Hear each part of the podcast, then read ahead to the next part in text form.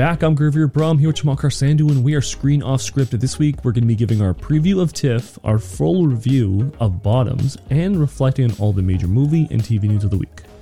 I can't believe they're letting you guys start a fight club. You can beat the shit out of each other while you perform the vagina monologues. Let's do this! Punching each other makes girls weirdly horny. You can be our club advisor. You don't even come to the dang club. Wow. That's my favorite way to be an ally. Say, I support women. You don't. Don't come. Yeah. My mom did say I need to pick up a hobby.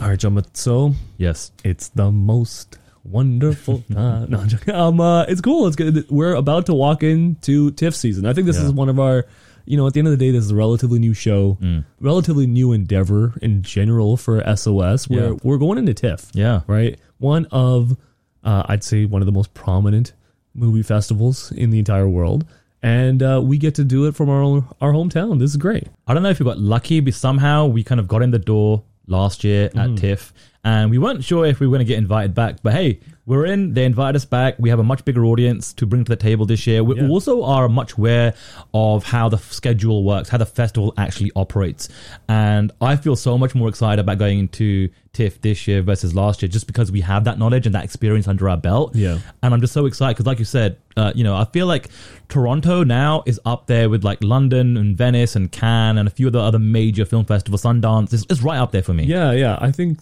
I think so. Like at the end of the day, like we saw last year, the power of TIFF. Really, like we we saw like there's number one, some of the biggest movies that are going to come out for the entire year are going to be out this season at this festival, and on top of that, we get so much access for directors and actors and so much, uh, so many influential people in the film industry that we get to hear from and hopefully get to interview uh, next week as well. So look forward to our coverage. I think it's gonna be an awesome time. Before we even get into that though, just because we are walking in to TIFF as of the this episode dropping, like we're we're this, we're gonna be there. Yeah. Uh, if you're listening to this, we're gonna be there. So uh, first, I wanted just to get kind of get an idea of like what you're excited about. Like generally, obviously, we can talk about like what this like. It's just fun to kind of be at a movie festival, or Yeah. a film festival. You get to just hang out. We're just like at the end of the day, we're just buddies. We get to watch movies all day. We Yeah. get to watch the best movies of the year around a bunch of film fans. Yeah. That's my favorite thing. Yeah. It's nothing but the most hardcore film fans. It's cinephiles. It's people that actually work day to day in the industry that are coming together. It is a celebration of movies. That- That's what these festivals are all about. And even if you're not a- somebody who works in the industry, you're such a big film fan that you went out of your way to buy these tickets to be there around the aura of all this stuff and to get early access to all these films. Yeah, it's it's a, also just a great time of year in terms of the weather. Being downtown in Toronto, it's like almost like the, the best way to end the summer. Yeah. Um. But yeah, like you said, I think the thing I'm looking forward to most is literally just watching like two, three, sometimes four movies back to back Yeah. throughout the course of a day. I can't think of anything better to do. It's my favorite thing in the world to do is watching movies, and we have some big. Big movies that are either getting their world premiere, their North American premiere, Mm-hmm. um, some movies that are not going to be coming out in the theater for a good minute, Yeah. and and that's got a wild thing to be able to watch a movie that isn't going to be coming out for months. Yeah. And to have that knowledge, to have that experience, and kind of almost get the general feel, not just from yourself, but from the audience in terms of how they receive these movies. Because every single screening we go to, it's packed. Yes. It is packed to the ro- not a seat available. And it's it's packed to the gills of people who just are people who are excited about the same thing you're excited about. Mm. Like that's my favorite thing in the world. Like I don't care if I'm going to watch UFC, if you're going to watch basketball or whatever. You want to be around a bunch of people who kind of share the same enthusiasm that you do. And we're we're enthusiastic fans at the end of the day. You Right. know what I mean? Like we're ready to like I, I, when I'm sitting in a movie and I know I'm going to TIFF, I'm like, all right, cool. Show me the best thing ever because I know I'm about to get it. Yeah, yeah. And uh, it's great how often it actually does satisfy that thing. And it's a really great thing to do. I really want to get into what movies you're really excited about this Mm. year. Like, I don't know if we want to do like a top three or whatever you got, but give me a few. Uh, how about you give me one that you're really excited about? I think if I had to say the number one movie I'm most looking forward to, I would say it's Next Goal Wins. So it's directed by Taika Waititi and it's going to be starring Michael Fassbender, uh, Elisabeth Moss, and Oscar Knightley. And it's getting its world premiere at TIFF. And there's a few reasons why I'm really excited about this. Number one, I'm a massive fan of Michael Fassbender. I just think he's like one of the best actors of a generation. Mm-hmm. I think that Taika Waititi at his best is also one of his the best filmmakers of his generation he has been working and living in the MCU world for quite a while now. And so for him to now go back to something that I, I would imagine is a personal project, it almost has an indie feel film to it, a vibe Yeah. to it. It's weird too because like it almost feels like you know what's going to happen in that movie, and like in theory we do know what's going to happen in that movie because it's based on something that actually happened. Right. But it's the execution that I'm so curious of. Yeah, me too. And I feel like this is a big moment for Taika to say, listen, yes, I can deliver the goods in the comic book world, in the MCU, but I'm going to be here way beyond my run in the MCU. Yeah. And this is, uh, I I feel like this is almost going to be his kind of showcase to say, look, this is what I'm capable of. And this is what I'm really going to be able to, you know, I guess stamp my resume and reputation on in 10, 15, 20 years. It's going to be movies like this. That's my general feel going into it. And that's why it's my number one movie that I'm most looking forward to. I think that's awesome. I'm I'm not gonna lie, I am enthusiastic about it. Hmm. But at the end of the day, it is a sports movie, and that isn't like something that really butter- Right. butters my bread. You know but you're I mean? such a big Taika fan. I'm going to be so curious to see what you think of the movie after yeah, the fact. yeah, exactly. So I'm really curious to see, and that's kind of the fun of all of this. Hmm. Like even on another end, my most anticipated movie is it, it's the biggest because it's like straight up a legend. Like Hayao Miyazaki is this legendary Japanese filmmaker, and he's made some of the greatest films of all time, like Spirited Away, and I, I just rewatched Kiki's Delivery Service and uh, with my niece, and it's like. I love these movies. I, I always see kind of view them as like the Eastern equivalent of like Disney, right? But Hmm. you know, you grow up with Disney and you've seen Lion King so many times and this and that. And it's like, I know that's like the normal thing for parents to be able to do, but like there's this whole other catalog that's just as incredible. Mm-hmm. And uh, yeah, so this year we get The Boy and the Heron, supposedly Miyazaki's last film. Mm. Again, the legendary career as far as just filmmakers globally. Yeah. And uh, yeah, we get to, like so we have so little information on this movie, but I'm so curious to see what he actually comes up with because I'm sure it's going to be weird. I'm sure it's going to be like just a little off kilter, but I'm sure I'm going to end up crying at the end of it. So I'm very excited.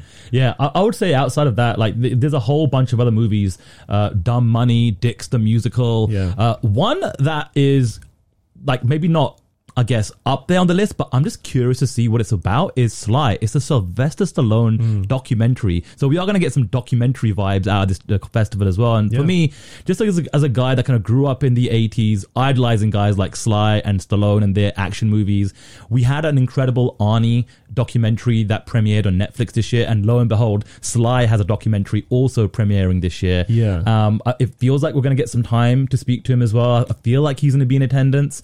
Um, that'd be cool if he is. But yeah, for me, just as a you know a hardcore 80s action fan, it's gonna be pretty cool to see what the Sly documentary is going to be about. Yeah, there's a lot of great movies. Honestly, even like the Mr. Dress Up documentary. Like I grew up in Mr. Dress Up. I'm sure that's not popular in the UK, but I feel like it was like pretty seminal uh, piece of my childhood uh, on screen there. And then uh, we also have Concrete Utopia. And again, the the other part about TIFF is that it is the international part, and you get to see all these films from all around the world. And last year, I saw some of the best Korean films I've ever seen at TIFF, and I'm so excited to see what we end up like kind of kind of finding out because there are like there's a big spectrum. Like i remember we saw some really wild stuff that like usually isn't my cup of tea Yeah. for uh, international movies but like then we saw stuff like return to seoul and that was like one of the best uh, again international films i saw for the entire year.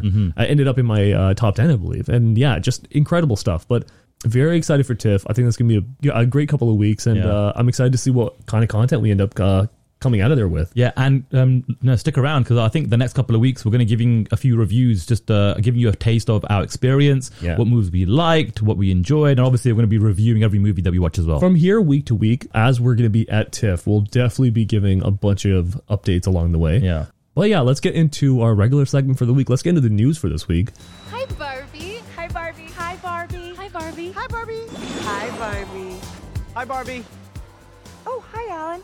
Uh, John, the first thing, I kind of want to just kind of recap because it's official this week. Barbie is the highest grossing movie of 2023. Also, Oppenheimer coming in at number three so far for the entire year.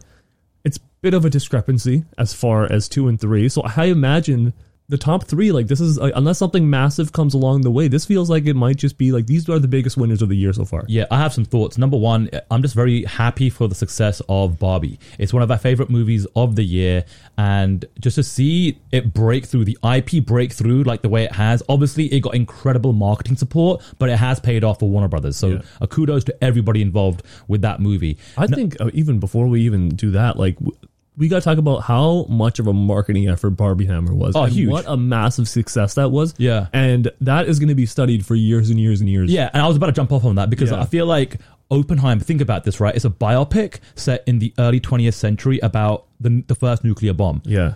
M- a lot of it is in black and white. Yeah. It's getting close to hitting a billion dollars for Christopher Nolan. Mm-hmm. Like that is just a huge success story for cinema. Period. I think uh, a, a part of me like wonders like would it have that same success without Barbenheimer? Like would it even have the same kind of coolness factor that it had? Because Barbie low key really did have like this moment in the summer, Yeah. where it took over. Yeah. everything was Barbie. The songs were Barbie. Everything took o- like completely right. And uh, even just quickly naming off some of their Barbie's achievements: highest grossing movie 2023, highest grossing movie ever directed by a woman.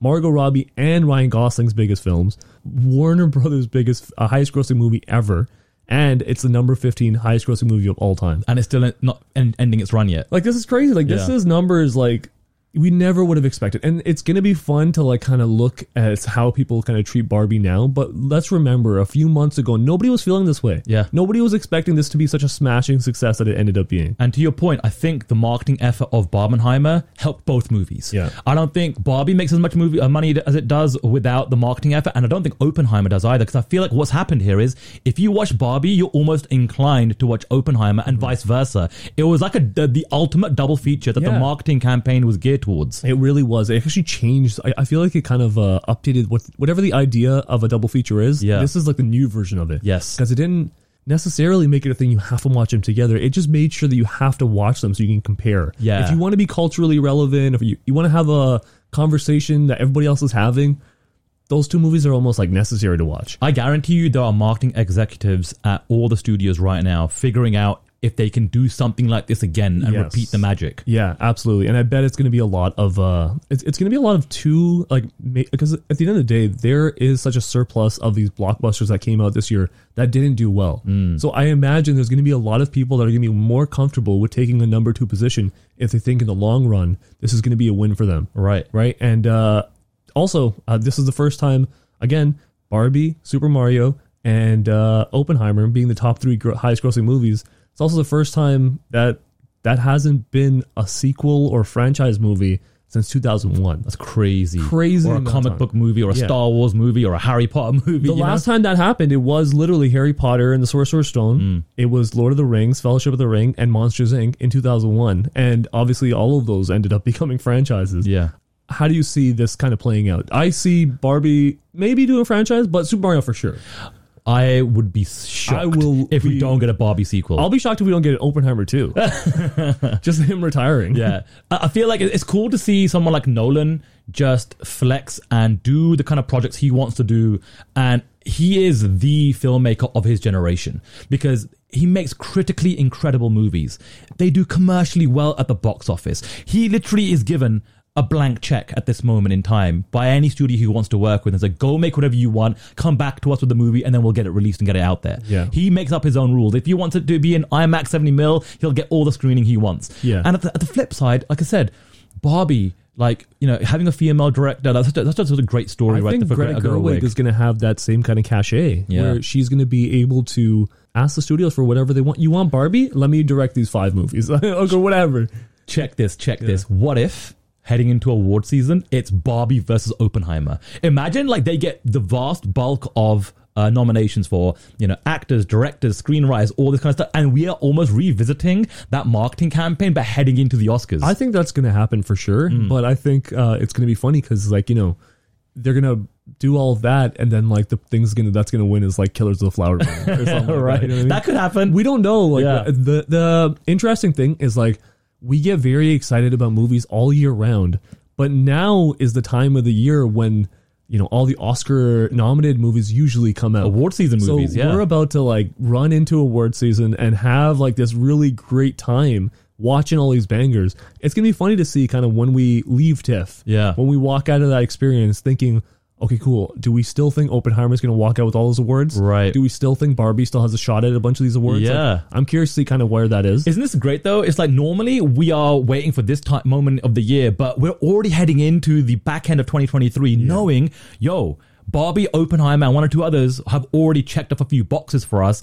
It's, a, it's again, just again, another strong year for cinema. It really is. We thought 2022 was strong. 2023 has delivered the goods already. Yeah, I have so many other thoughts about Barbie that I'm going to tie in with bottoms, by the way, but because like I feel like as a year it says a lot of things. But uh, next year I kind of want to get into. It's kind of interesting because it is a little bit related. Craig Mazin uh, says that he and Ted Elliott wrote a script for the new Pirates of the Caribbean movie. He wrote a fantastic script, and the strike happened, and everyone's waiting around. Obviously, that's the story for everybody. Sure. The other thing that was kind of rumored before any of this information really got released was that this was going to be a franchise that was led by Margot Robbie in part in, uh, in Pirates. Yeah. Right. So, do you see? I- I feel like now, like Margot's kind of proven herself as like this independent box office success at a different level now because of Barbie. Right. Is this a situation where you know maybe it does make sense to have her in Pirates? Maybe she should be doing more franchises, mm. or is this a situation where all right, cool. Like, let's see what else happened. Like, obviously, like you know, the strike's gonna interrupt a lot of it. We don't know. There's gonna be a lot of what ifs. Yeah. But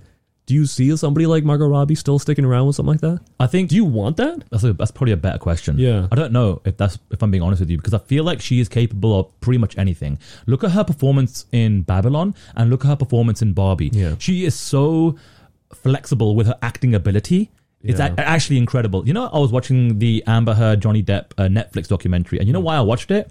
When the whole Amber Heard uh, Depp trial was going on, I did not pay attention to social media. I'm like, this is not for me. And I said to myself, I was like, you know what? I'll just watch the Netflix documentary when it comes out. And lo and behold, it dropped, and I was just kind of like watching it in the background. I didn't even know there was a documentary yeah, it's like the number one hit for Netflix this month. It's kind of crazy. People are so interested in that story. Yeah. And looking at the documentary and now looking back at what actually went down during the trial, Johnny Depp came out of that situation very, very good. And I know that Pirates is something that he's been tied to returning to in terms of a franchise. It's interesting if Margot Robbie would take the baton of an existing franchise Yeah. versus saying, you know what? I can do a Barbie too, and that's I own that from the jump. It is a bit of a rehat, like a, a reboot, reset for Yeah. for a new franchise though with Pirates, right? Because like we don't know if it's going to be a continuation of the story they've been telling. Mm. If it is Johnny Depp, obviously it would be, but with Margot, I could imagine them just completely resetting. Because Yeah. we've talked about this before. Just like that era does not get discussed, and we even talked about last week how there was a rumor of a not a similar movie, but in terms of uh, that era, Martin Scorsese, Leonardo DiCaprio were talking about like kind of a similar kind of mutiny kind of movie. So Mm-hmm. we don't know. There's a lot of stuff that could be being made, and you never know if because this movie's being made, this movie's no longer being made. Whatever that could be. The bottom line is Margot Robbie can do anything she wants to do. She is literally going to be getting offers for everything, and she can take the pick of the litter. Yeah, yeah. I, I, I still do hope. Just because when you have this kind of leverage that she has right now, Mm. she could be making anything she wants. Mm-hmm. I really hope that she takes more of the Meryl Streep route, which I feel like low key she is on. Like in terms of like just banger after banger after banger. I hope she goes down that critical route Mm. as opposed to chasing like on the complete opposite end of the spectrum, the the rock route.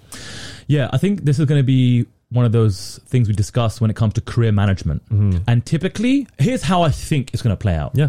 I think she's going to do um, a balance of the both. I think she'll check the box for the studio in terms of the big franchise movie, just so that she can still be a viable box office star. Yeah. And at the same time, she'll also be able to balance that with, you know, projects like Babylon You know- that will get her the critical acclaim. I kind of hope she doesn't do the balance. You know why? Because Leonardo DiCaprio doesn't have to do the balance, Right. And Brad Pitt doesn't have to do the balance, and like there have to be strong female or just strong actresses that have the ability to do that exact same thing and say, no, no, no, no, I'm the one that's in charge. I'm the one that's making these choices. I'm Yeah. going to work with the best directors in the world, Yeah. telling original stories, telling whatever we want. Yeah. If they want to do a franchise, that's cool. Yeah. But I just hope that it comes from a place of like creating the best films possible, as opposed to thinking like that that whole old school Hollywood mentality of like one for you, one for me. But why can't she do both? Why can't movies like Barbie be both critically and commercially successful, successful at the box office? And I think she's got the ability to do that. I think the difference is that just like I was saying before, nobody expected Barbie to be that. You know what I mean? Like it ended up being that. Mm. Yeah. But if even if even if Barbie didn't make a billion dollars, Yeah. I still would love Barbie. Yeah. And I think a lot of people would still love Barbie. And Yeah. like I don't think they were chasing that in any way. It ended up being a cultural moment. Yeah. That's what I think is a, a massive success. I don't think if she like went and did like you know, a movie with Scorsese and then does a movie with Tarantino again. And then also now she's going to start doing MCU movies. Mm. That MCU part would like distract me a little bit. Really? Because like in my head, I would be thinking like, all right, cool. Well, like now she's got to go back and do this. And like, I, I would like, I don't know. I just think like there's a different funk that kind of uh, gets associated with you when you start doing a certain kind of movie. I don't know. I feel like if she did Pirates 5, I would be excited because I'm like, yo, what can Margot bring to the table for this franchise right now? I would- I'll go into that with enthusiasm. I think the difference with Margot and Pirates is like she could like literally set on new water, you know what I mean, or explore new land. Like, Mm. Yeah. in theory, right? Like it would be like she be we wouldn't be rehashing the pirates that we know. She'd be doing her own thing. Yeah. and that much I respect. that's why that's why I get Yeah. enthusiastic about it. That's Even what I'm saying. like like she is technically going to be in like part of like Ocean, like that's a franchise technically, but she's doing a whole different version of that. That I respect. I think that's cool. Mm. And even though those are parts of franchises, yeah. The swing has to be tr- like dramatic for me like i just think that's that's just the right move Mm-hmm. Yeah. especially with her like it's such a different case with so many different actresses it's just Yeah. like there are so few actresses that have like historically proven that they can be like consistent box office draws but also be like the uh, on the same way be so critically uh, associated with so many top tier directors Yeah. i would love to her for her to continue in that route She's going to be one of the most interesting stories to do discuss and review and talk about for the next decade, I think. yeah i agree i completely agree uh, more than that maybe i think she's gonna have a really long run She's already in her early 30s. Yeah. All right. Next story I got is personal, straight up, just for me. I'm assuming you've never seen Scott Pilgrim versus the World. No. All right. Why does everything have to be so complicated? If you want something bad, you have to fight for it. Step up your game, Scott. Break out the L word. Lesbian? The other L word. Lesbians? It's love, Scott. I wasn't trying to trick you. So it's this tr- like really great movie. Michael Cera's in it. Like we're about to talk about bottoms. My comparison for th- it, it's in that kind of territory, mm-hmm, mm-hmm. right? In terms of comedy as well. Mm. The goal there's like so previously had they had uh they had the movie for Scott Pilgrim. Everybody wanted it to be a franchise. It just didn't work out financially, right? It just didn't end up making that money, but it became like a cult classic. So now they're releasing this anime, right? 'Cause Okay. it's based on these graphic novels. The creators mentioned that uh, the goal of Scott Pilgrim as an anime is to make something that if you don't love the books or the movie, that would be really surprising, and you'd realize that this is the ideal version of what we could do. I feel like that world is just tremendous. I'm not sure if you're going to be interested in like a Netflix anime or anything like that, but I'm so I just wanted to like stamp it that like if you're going to get excited about something in the fall, this is something to get really excited about. Nice, nice, nice. Um, next story I I think, is a little bit more in the middle of us. Uh, Succession creator Jesse Armstrong. He says that the Logan Roy underlined Kendall's name. He says it wasn't crossed out. If you were crossing something out, you wouldn't start below. Right. So it kind of just shows, just kind of like, you know, in terms of the the soprano of it all and Yeah. like that finale. Like I think when you think of Succession, there is that contention. Like, did he underline it? Did he blah blah blah? Sure. And now we kind of have a little bit more of a resolution. Sure. Like there, it- he said it straight up. Like Kendall was going to be the one, the successor. I'm kind of disappointed he even said that because it's, it's nice to have the open ended discussion. It's like everyone talks about you. You brought it up the Sopranos ending. Did they die? Was it a dream? Was it this? Was it like what happened? Did they survive? Yeah. But cool, whatever. Look, at the end of the day, it's like Succession is one of those rare things in television. It is such an airtight show. Like Yeah. you finish the show, like you know what? I had the best time over those four seasons. Yeah. I really did. I right? also think like this doesn't take away from the ending i- in any way, Mm. right? Because like it, it almost makes it more tragic. Because when you do watch Kendall at the end of that, just looking so distraught, yeah. he in his heart of hearts probably believes, no, my dad wanted me to take over. Right. Yeah. And now we know that's true. So it's even sadder that his entire family just said, nah, not Succession, you. Succession is going to be one of those shows where when I do end up rewatching it, like I watch, I've watched uh, Sopranos like three times from beginning to end. I feel like Succession is one of those shows I will rewatch at some point down the road, and it's going to be interesting with that context now Yeah. to kind of go through that journey with Logan. Absolutely, right? Because when yeah, when you think about with Logan and what he did, like very close to the end, and Mm. the fallout that he had with his son, like it's interesting that he still wanted to choose Kendall. Yeah. Um, and also on my dating profile, it literally says Kendall Roy did nothing wrong. so like, I, I still use that as a point of conversation. I respect it. Um, all right, so next one, I got two more, and uh, they're both in the same universe, the Batverse, if you will. Mm-hmm. Um, first, Joker Two was confirmed as a musical. He, uh, one of the he, uh, contributors said that all I can say is there's going to be a lot of music. That's all I can give away. Right. Obviously, we kind of already knew that it was leading to this, Sure. but. Uh, again, when we talk about swings, like I'm so curious to see what this is. This could be a complete terrible idea, but it could be amazing. Yeah, and even looking back, Joker was such a massive hit, both critically and commercially. Obviously, sequel. Yeah. What we're gonna get completely different potentially from the first movie, right? Like again, he said it's a musical. Yeah. So it's going to be a different experience altogether. And I wonder if people that are behind, you know, movies like Barbie are going to be looking at what they do with the Joker sequel. Very true. Because it's almost a very good case by case, uh, sorry, side by side comparison Yeah. of two movies that didn't have a franchise plan. and didn't really i think people assumed it was going to be successful because it's joker and because it's barbie but like really people didn't expect them to be the successes that they were like Mm. That's the biggest thing to also remember is like there is context for success but this is like astronomical success the highest a highest grossing movie of 2023 and the highest uh, rated R rated movie. one- highest rated yeah. R-rated movie of all time Joaquin got an Oscar for it. yeah Like, like come on huge. yeah, yeah, you can't get you can't beat that. And uh, again, in that same universe, Batman Part Two will supposedly film in uh, March 2024.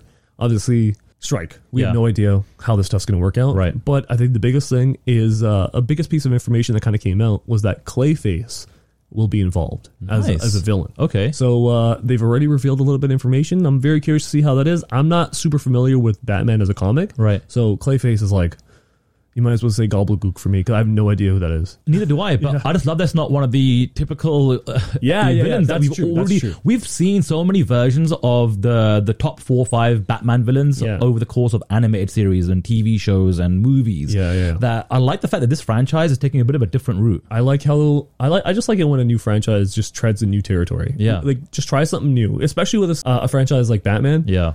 We're so familiar with this dude. We've seen everything. We didn't have to do an origin story for the next fifty years. Yeah. Plus, we're getting the Penguin TV show on Yeah. HBO before the sequel comes out. That's me a nice little, you know, I guess appetizer before the sequel. absolutely. That's gonna be a great. Like at, at the end of the day, people are very excited about this new Batman. 'cause Yeah. of how much cachet it gained from the first one. Yeah. but uh, now we get Penguin to hold us over until we get that second one. Right. especially with the strike. It's probably like thank a blessing God in they disguise. have Yeah. Penguin. Yeah. But yeah, that's all the news for this week. Joma, you watched The Equalizer. So Yes. after Equalizer 3, I have seen none of them. Mm-hmm. Obviously, this is Denzel's late franchise that he's really been a part of for the past couple of years. Sure. Antoine Fuqua is the director. And uh, yeah, so I wanted to get your thoughts because at the end of the day, you're the one that watched it. What did you think? Did it hold up? Yeah, I was actually very surprised about how enjoyable the experience is. I think it's a, it was a solid action movie. Can you tell me really quick before, like, sell me The Equalizer just so I have context? Okay, so Equalizer is based of a, on a 70s TV series, right? And it's basically this retired kind of like CIA government spook. And he basically just is trying to live his normal life, right? And local people in his community are in trouble with one thing or another, whether it's the mafia, whether it's a local mob boss, or whether it's a um, a local gangster. And he is that guy that is almost helping them, but also has a bit of a revenge story himself. The closest comparison I can make in terms of the whole franchise. Can I can I guess real quick? Sure. Is it like when a wrestler walks into the ring with a chair? no, it's not. It's not like that at all. The Equalizer. It's. I would say the comparison I can make is John Wick. yeah. Keanu Reeves has had again a late career resurgence, and it's become a bit of a cult following, and it's had its own fan base, and it's very violent. The Equalizer is just like that, but I would say it's like the tier below, mm. you know. And I really enjoyed the first Equalizer. The second one, I thought they just missed the mark completely on it. And this third one, it I think it's the end of this trilogy and end of this chapter, mm-hmm. and they do end on a high note. I will say that much, and it honestly speaks to both Denzel's box office ability and his star power. And him and Antoine Fuqua have been working together for a long, long time now. It feels like those two have just been like DiCaprio and Scorsese. They just keep working together. It's the number one movie this past weekend. It did really, really well at the box office, and it's being both critically received well across Cinema Score and Rotten Tomatoes. It's man, I'm very, very impressed and, and happy for everyone behind it. Yeah, I had a good time watching it, man. Awesome. Um, just before we even get off of that, I'm curious because there are a lot of franchises like this where uh, a later in their career actor. Yeah. finds a new franchise that's action based. That doesn't really happen very often, Mhm. but it has uh, happened uh, in recent memory quite a few times. Yeah. So I'm thinking John Wick. I'm thinking Equalizer. I'm thinking Taken. Sure. Right. Basically, That Liam Neeson run of movies, that basically. whole roster, yeah, right? Yeah, yeah. Like w- when you look at those three, where are you ranking all of those? I would say it's John Wick. It would probably be the Equalizer, and then those Liam Neeson movies. Okay, great, Yeah. great, great. Okay, cool, good to know. But Yeah. yeah. that's everything for the Equalizer. Uh, but the review we're doing this week, and it's a movie I was massively excited about going into it, We're talking about bottoms. Girls are terrified. It's perfect. They need this. Okay, no, they need like mace, maybe. We can't do that, okay? We'd be misleading them. Guys do that all the time, okay? That's the point of feminism. That's not the point of feminism. You also don't care about feminism. Your favorite show is Entourage. You're missing the point. I don't really think I am. We don't know how to fight. And I think this is a good idea, okay? There's a serious lack of female solidarity at this school. not the point, Hazel. All right, gentlemen. So just to set it up, so uh, we are talking about Bottom, starring Rachel Sennott, uh, as like kind of the the reason we're kind of going into this because last year we watched Bodies, Bodies, Bodies, and we walked out thinking, "Who is that? She's hilarious. I want to see more of her." And then we started hearing rumors about like this movie called Bottoms, and we're like. "Mm, I'm, I'm interested in this. Like, I was very curious. I heard like things months ago, people saying like, it's kind of super badish. There's something about it that kind of reminds me of super bad. And I was like, all right, cool. You got me like, that's it. That's all I want to hear. I don't want to watch trailer. I don't want to know anything.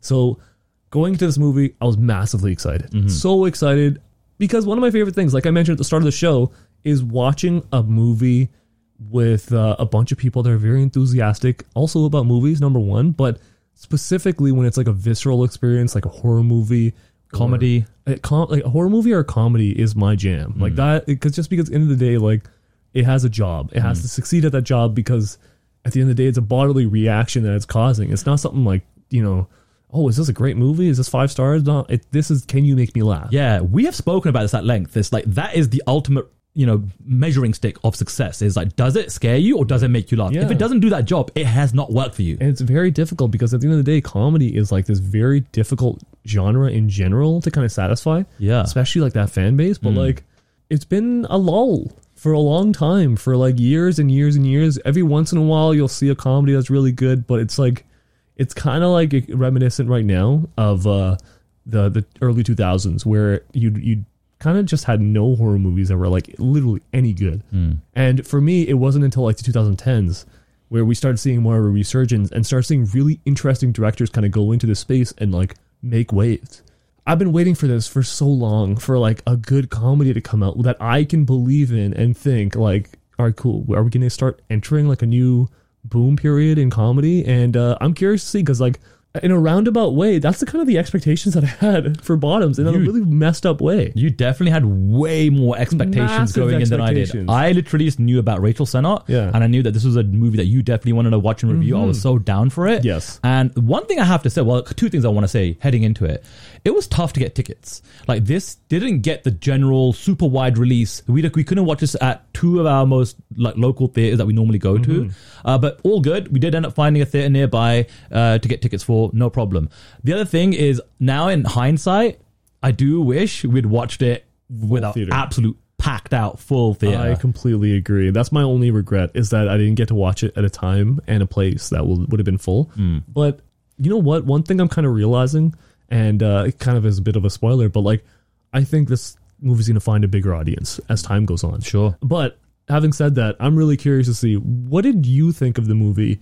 How did you feel about it? oh, I had a great time. Okay, great. I had a really. Oh, yeah, this is gonna be a positive. Review. I was review. curious because I didn't know. I didn't know. Oh no, no, this is a positive review. Like I had a good time. Um, there are so many elements of Bottoms that reminded me of my fa- favorite high school satire movies from the 80s, 90s, and 2000s. Yes. Like you can see the homage it's making, but at the same time, it's so fresh. Yeah. It's so current. Yes. And it takes massive swings. And one of my biggest takeaways is even though the theater wasn't packed, there were enough people in the movie theater where I'm like, oh, I'm hearing people laugh at things that I'm not laughing at. Yeah. I'm hearing you laugh at stuff that I'm not laughing at. And then I'm laughing out loud at things that nobody else is laughing Yeah. at. So it literally has almost something for everyone in many ways. Yeah. Okay. So first thing I want to say is because I preempted it saying like you know I've heard a lot of like comparisons to Superbad. I think it's a disservice to compare this movie to Superbad. It's not like Superbad. It's not Superbad at all. It's very like I get if you were specifically making that comparison to like the Jonah Hill Michael Cera comparison to Rachel Sennott and Ayo. Right. Like them as a A couple, as, as a a team. couple yeah. Mm-hmm. having like chemistry, I agree with that. Right, They right. definitely have a similar chemistry there. Right. And uh, I think both of them are going to end up being like just massive coming out of this. Mm-hmm. But uh, I think just comparing the movie to Superbad, I don't think that's the move. It's not. Mm. It's really not Superbadish. It's more absurd, and super bad's more grounded than this movie. Yeah, this is way over the top. it's it's so much fun Yeah. as a movie. Like it's it, it's its own little brand of like over exaggeration and being like over the top in a very specific way, right? Yeah. Like it's not like anything else, right? Like mind you, uh, the grander execution of it is very over the top, but it's filled with like very smart writing, Mm. Yeah. very funny jokes, and like a really strong emotional base. Like I think all of those things were hit, and I am like, yeah, it's not even that raunchy. Like uh, the way they have promoted it, I think is going to be probably a problem in retrospect because it Right. feels like something it's not. And sometimes that's like a marketing department of a studio, like getting the material and be like, oh, how do we promote this now? Yeah, but then again, it's, Yeah. this is my own weird way of Sure. like getting excited about movies because I'm not watching trailers. I don't Yeah, know how true. that kind of stuff is going down. But like, no matter what, it's interesting that I, I walked into this movie having these ridiculous expectations, and I Sure. still walked out being like, that was freaking hilarious. Yeah, I, like like I said, I feel like it's current and nostalgic Yes, yes, at the yes. same time without making those like direct movie comparisons. Yeah. and I also feel like they've done things that we've seen other movies do: is take the the stereo, the high school stereotype moments, whether it's the jock or the cheerleader or the setting like a football game. Yeah. but they've spun it in their own way. Yeah. and that's why I feel like it feels so fresh. Yeah, you know, okay, so it kind of uh the comparison I would make is uh I can make a comparison to so many movies by the way. It, it's just like you said, like there are so many references that Mm. Yeah. feel like like old school nostalgic feeling Yeah. movies that I've seen before. But when you think of like more recent comedies that have worked really really well, I think of like 21 Jump Street. That was a really fantastic like exploration into modern high school kind of dynamics that feel very different from like Superbad or Yeah. even like Ferris Bueller or anything like that. in the But then it's also right? a buddy cop movie. but at the same time, like the the the trueness of like that high school and youth experience is still the same. Like everybody still wants to be cool. Everybody still wants to be popular. Everybody still feels excluded. Mm. Like those things are going to be true no matter what, right? And like in this movie, it still kind of showed, even though it like completely breaks ground on so many new areas for comedy. I think at the end of the day, being popular is still like the most important thing in the world, Mm-hmm. right? And like I think that number one just kind of shows as much as like stuff changes, like stuff still stays the same, and I feel still feel like you know at the end of the day as a society, like that's never going to change. As much as we like pretend to like act like, all right, cool, so this generation is like very punk and like we are anti-establishment, but like low key, you still want to be loved and find like an, an audience that loves you. Yeah. and like, like you know what I mean. Like even depending on the genre, depending on wherever you, at the end of the day, it seems like everybody just wants to be like popular yeah, right? And that is a trueness that still holds true. And I think what this movie does is it took the idea of that and took us on this very different journey. yeah. I I was watching this and I was like, oh yeah, there's a fight club involved in this movie. Like I forgot that even existed. And like there were so many different things because like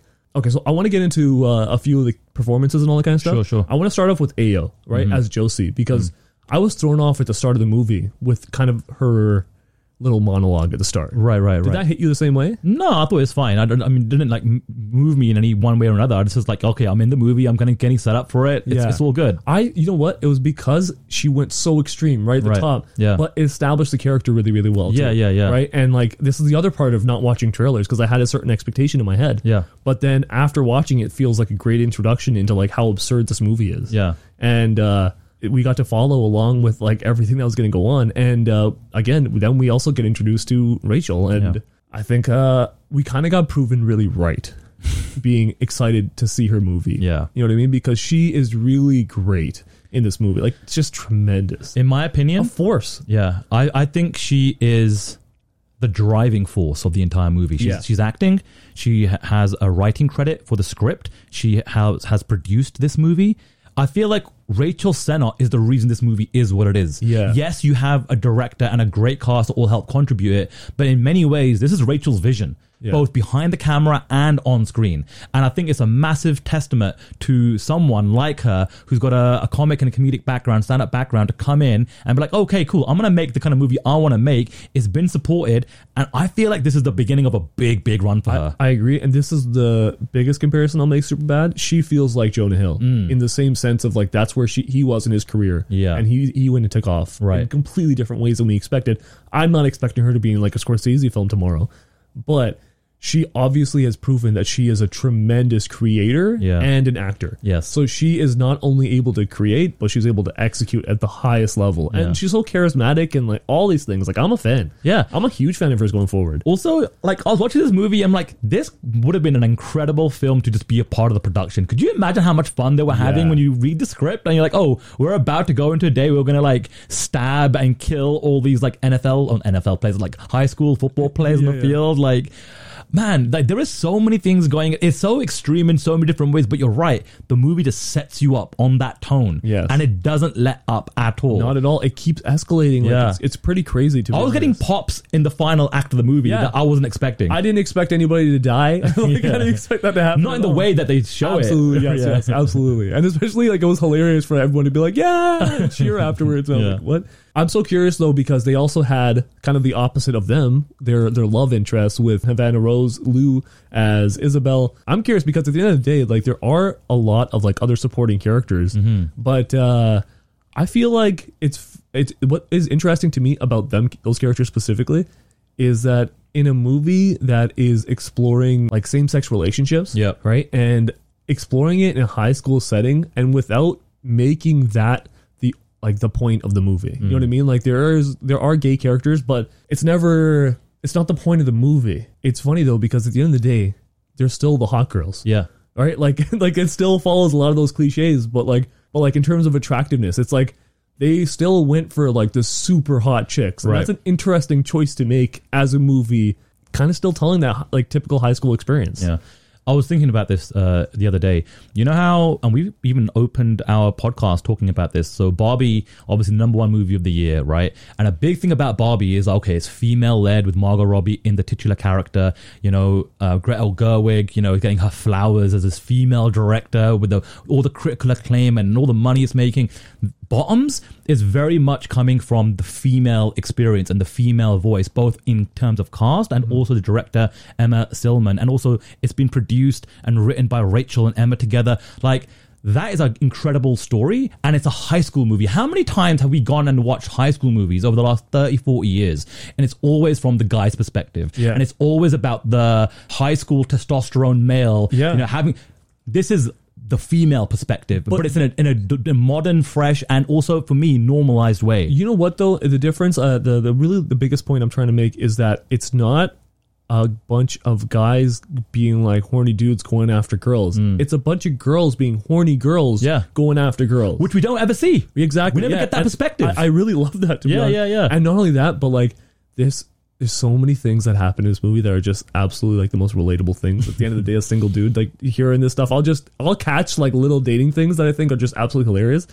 One thing Isabel said that made me laugh the most in the entire movie. Yeah. is when she goes, "My love language, my love language is when guys will kill someone for me."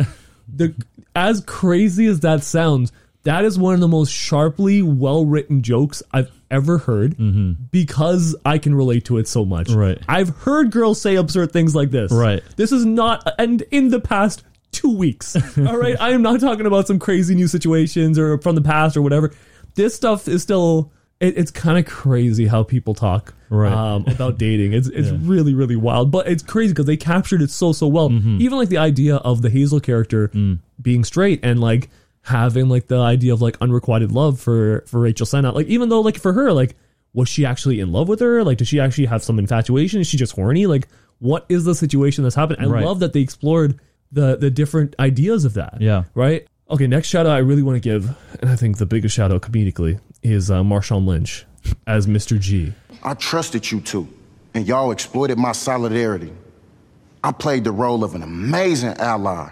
Is this about the time I said Amelia Earhart was a fake hero? Because it's true. Many a guy fly planes without crashing, but you never hear about them. And then it's like, it's so hard to be a girl. What a gangster. Unexpected. I had no idea that A, he was in the movie. Yeah. I, I'm not even the biggest NFL fan, but I know who Marshawn Lynch is. Of course, yeah. Right? So this And I've seen him in comedies before. Like I've seen him in like Brooklyn Nine Nine. Right. Like he's done a little bit of comedic acting in the past. Yeah. But I was blown away by how good he was. may arguably maybe the iconic character of the entire film in terms of like p- p- performances that people are going to remember. Yes. Like an NFL player going into a movie like this. Yeah. This is a small indie comedy. This is not a big budget thing that's going to get the widest of releases, man. And you want to hear the craziest thing? Apparently, he improvised most of his lines. And not only that, but he took the role. This is a quote, right? Okay. He says to rewrite one of his mistakes with how he handled his sister coming out as a lesbian. He says, I didn't handle it right. As a 16 year old boy, I didn't handle it the way I feel I probably should have.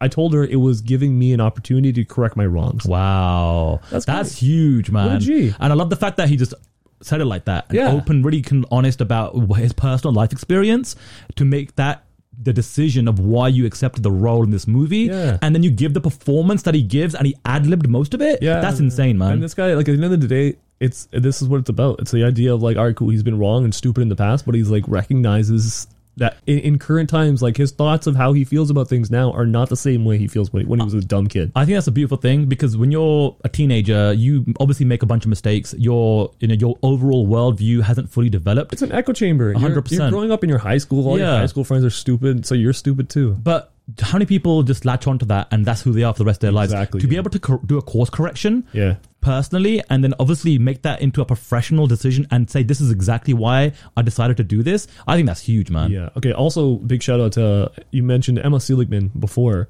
uh, as the director. This movie's just so ridiculous. I can't wait to check out what else she, what else she does. Right. Right. At the end of the day, like having a comedic director or a director that's willing to go on a limb for comedy, Yeah. like that's so rare, and we don't have a lot of them. Like I'm curious to see where she kind of ends up after this because this really does feel like the beginning of something. Yeah, you know how you've always talked about like there's always these uh, comedic kind of like groups Pockets. Yeah. and they kind of just like make their movies and they keep working with each other. Yeah, and, like the Apatow group, Yeah. like the the Zoolander group, like Right. all these people, like they are pockets of people, and they stuck together and they made comedies. yeah. You know what? I can see that happening with Rachel and Emma and all these people. okay, so the other thought I have with that is that is one thought of mine as well. Hmm. Like, okay, maybe this is like a new group that'll make like really funny movies for the next couple of years, Right. Or maybe somebody breaks out. Like, who do you think you could see coming out as like a undeniable movie star from this group? Because I could see a lot of them doing it.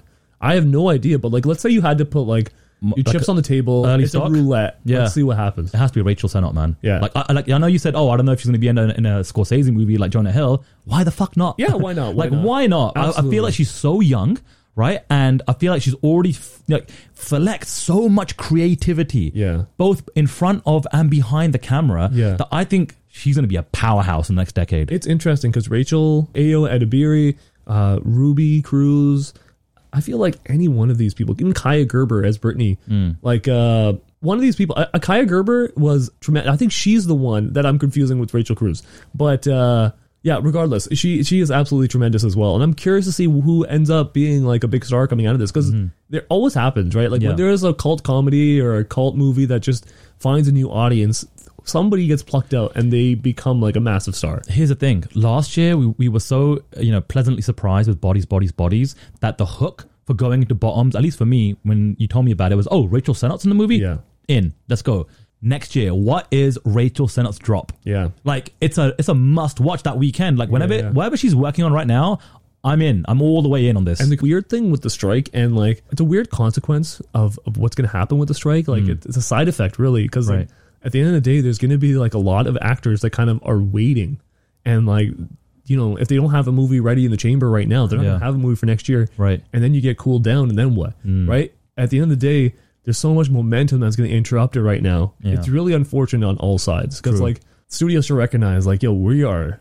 like what are we gonna do for 2024 what are we gonna do for 2025 we are really messing this up right now Yeah. yeah, hopefully they come to an agreement shortly. But let's get into our categories. I'm so curious to see where we ended up with this. Mm-hmm.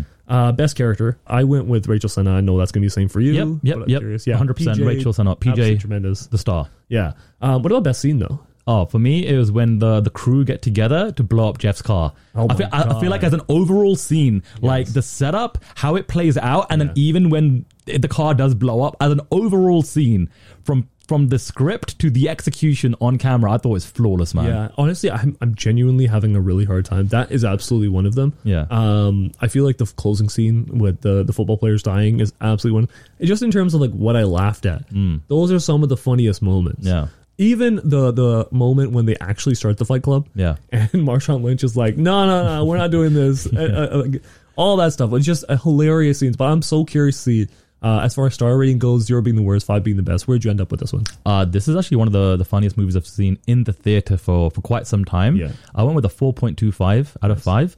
Um, I encourage and implore people uh, to find a local theater that's playing bottoms and watching the theater if you can, and hopefully with a packed audience, man. Yeah, go out of your way Friday night. Make sure you do it. For me, I went with 4.5. Okay. One of the best comedies in recent memory. I genuinely can't wait to rewatch this. Yeah, yeah. I'm looking forward to rewatching as soon as possible. I want to find a theater that has a lot of people in it because I want to watch it with as big of a cl- crowd as I can find.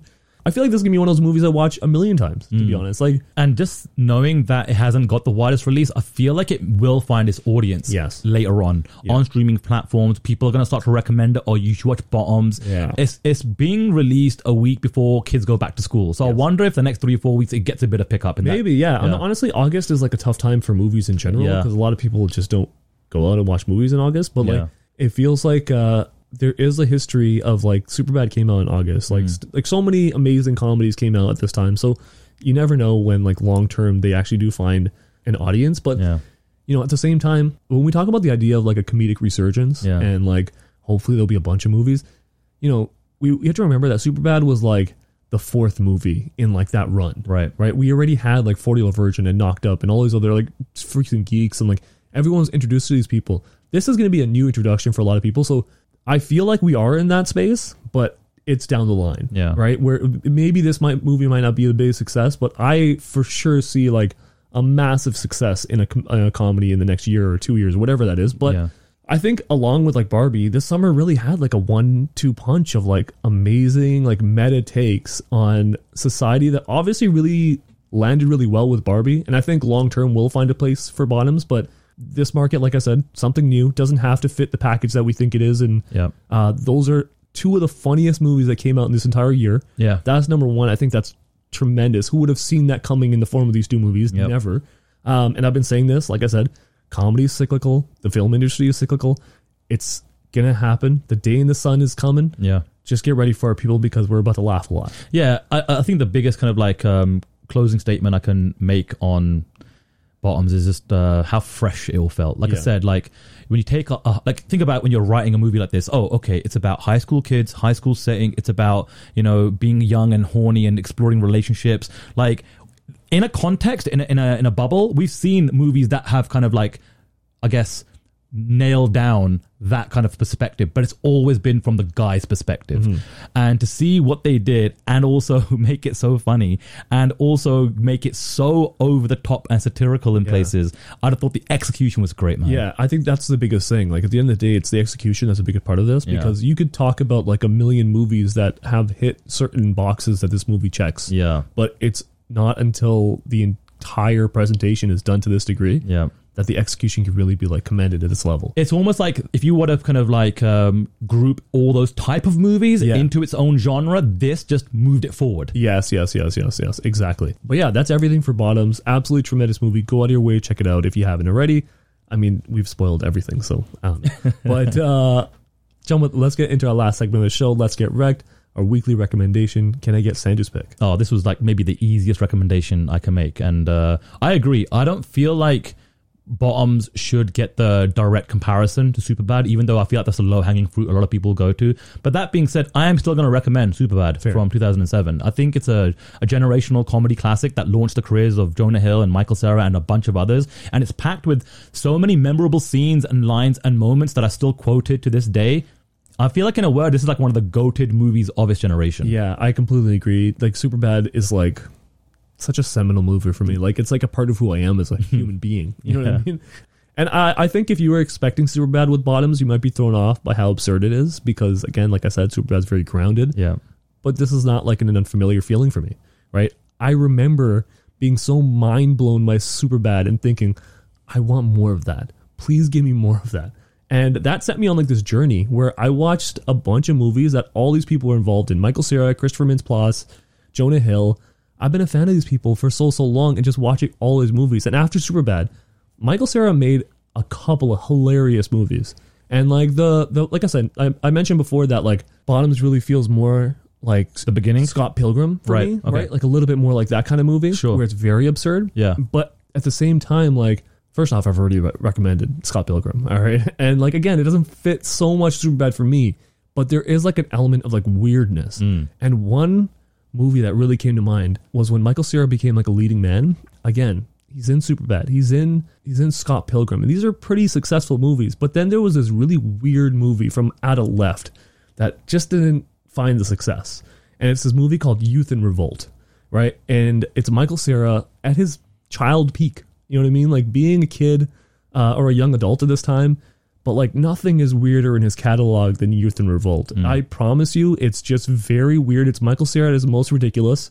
And unfortunately, I think it's one of those movies where it just works best when you know as little as possible. So Right. go out of your way, check out Youth in Revolt. It's tremendous. It's, it really has a fantastic cast. Like uh, Ray Liotta's in it, Justin Long, and, and a bunch of other people. It's really tremendous. Go out of your way, check it out. Youth in Revolt. But that's everything for this week. John, where can everybody find us? We are at Screen Off Script on Facebook, Twitter, Instagram, TikTok, and YouTube Shorts. Hey, listen, if you enjoyed our review of Bottoms, did you watch it this weekend? Let us know in the comments. Did you agree, disagree with our take? But also, please do drop us a review if you can on Spotify, on Apple Podcasts. It really does help us get more people to check out the show and find new audiences. Awesome. Thank you for checking us out this week, guys. Take care.